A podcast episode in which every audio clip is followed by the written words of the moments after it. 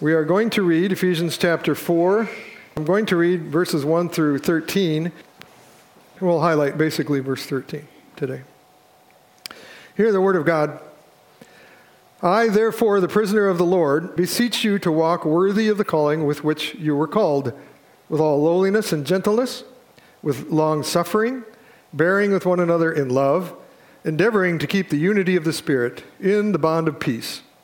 There is one body and one Spirit, just as you were called in one hope of your calling one Lord, one faith, one baptism, one God and Father of all, who is above all and through all and in you all. But to each one of us grace was given according to the measure of Christ's gift. Therefore, he says, When he ascended on high, he led captivity captive and gave gifts to men. Now, this he ascended, what does it mean but that he also first descended into the lower parts of the earth? He who descended is also the one who ascended far above all the heavens, that he might fill all things.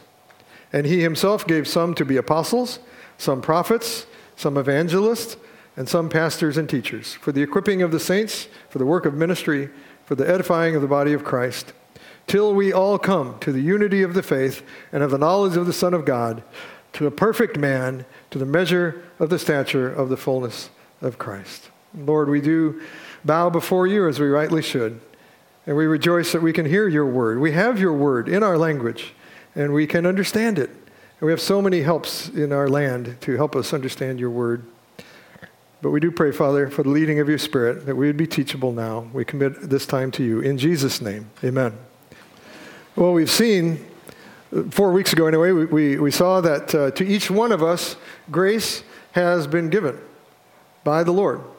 That is, gifts were distributed by the Spirit to each of us, according to the measure determined by the Lord to build up his body and to unify his body as we serve using those gifts. Now, in verse 11, just very quickly, some specific gifts were mentioned.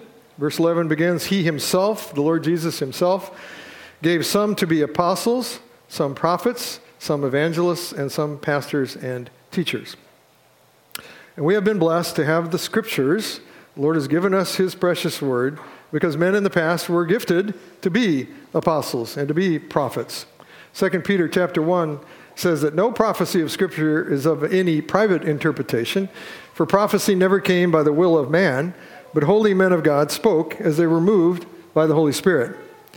And now, praise God, we also have men who are called, who are gifted uh, to translate, first of all, praise God, into our language, and, to, and then now also to interpret and to guide us into the word that we've been given, into the completed canon that we have.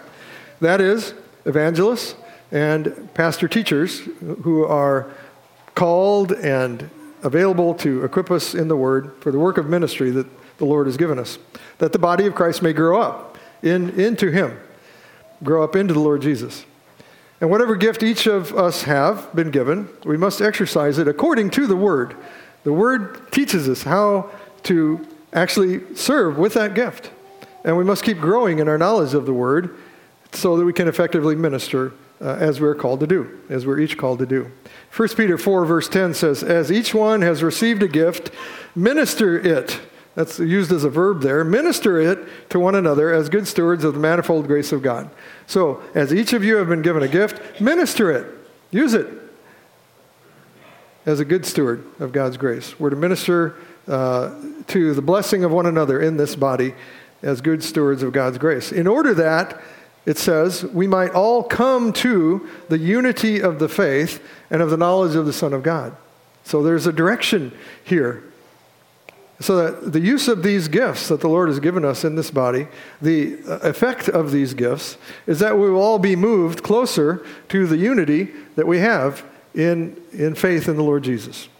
And we'll all be growing in the grace and knowledge of the Lord as we understand and apply His, His word as we serve in the body.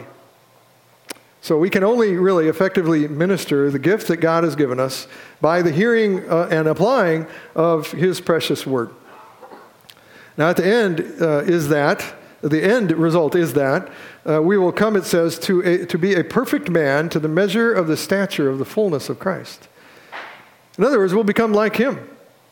Now, perfection is to be like a Jesus, to be conformed to his likeness, to be completely obedient to his word. And that is a good goal. Praise God for such a goal. But perfection cannot be achieved on earth, as defined in, uh, or defined in terms of even the best of the actions of the best of men that we know. Uh, but we should walk more and more in a manner worthy of our calling, uh, as it said earlier in this chapter, as we walk in the Spirit of the Lord. Matthew Henry said, We shall never come to the perfect man till we come to the perfect world. God's children, as long as they're in this world, are growing. They will be growing, praise God, by His grace, becoming like Jesus. Now, we'll look at this growing a bit more at the next uh, time that I uh, go through this uh, passage. But some of the measure of this growth of the body now is that, it says in verse 14, that we should no longer be children tossed to and fro, carried about with every wind of doctrine, by the trickery of men in the cunning craftiness of deceitful plotting. We will less and less be controlled by that because we'll more and more be founded on the Word of God. We won't be easily fooled. We won't be tossed back and forth. Uh, and when controversial or interesting new doctrines come up, when crafty and smart men throw these things out. May we be delighting always in the Word of God. Uh, because uh, we are maturing in the Word of God, this, this will happen less. So we will keep growing to be like our Lord Jesus, who is the head of the church. He is our goal. We are to look to Him as we run this race. He is the beginner, He's the author, and the finisher of, of this life of faith, this race that we're in. And the Word is what points us to Him, to our goal. So I'd like to conclude with this. These are words from the Apostle Paul, one of those that the Lord uh, gifted to give us his revelation. This is in the book of Philippians, chapter 3. Not that I have already attained or am already perfected, but I press on that I may lay hold of that for which Christ Jesus has also laid hold of me. Brethren, I do not count myself to have apprehended or to lay hold of everything yet, but one thing I do Forgetting those things which are behind and reaching forward to those things which are ahead, I press toward the goal for the prize of the upward call of God in Christ Jesus. Let's pray. O oh Lord, may we all here also be pressing toward the goal of becoming like you.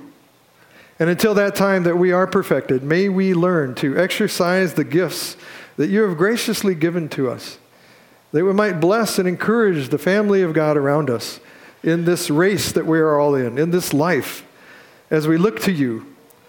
And Lord, thank you for giving us your precious word and spiritual gifts that we might come to the unity of the faith and of the knowledge of the Son of God, to a perfect man, to the measure of the stature of the fullness of Christ. Oh Lord, thank you for working in us toward that end for which we give you all praise in the name of Jesus Christ our Lord. Amen.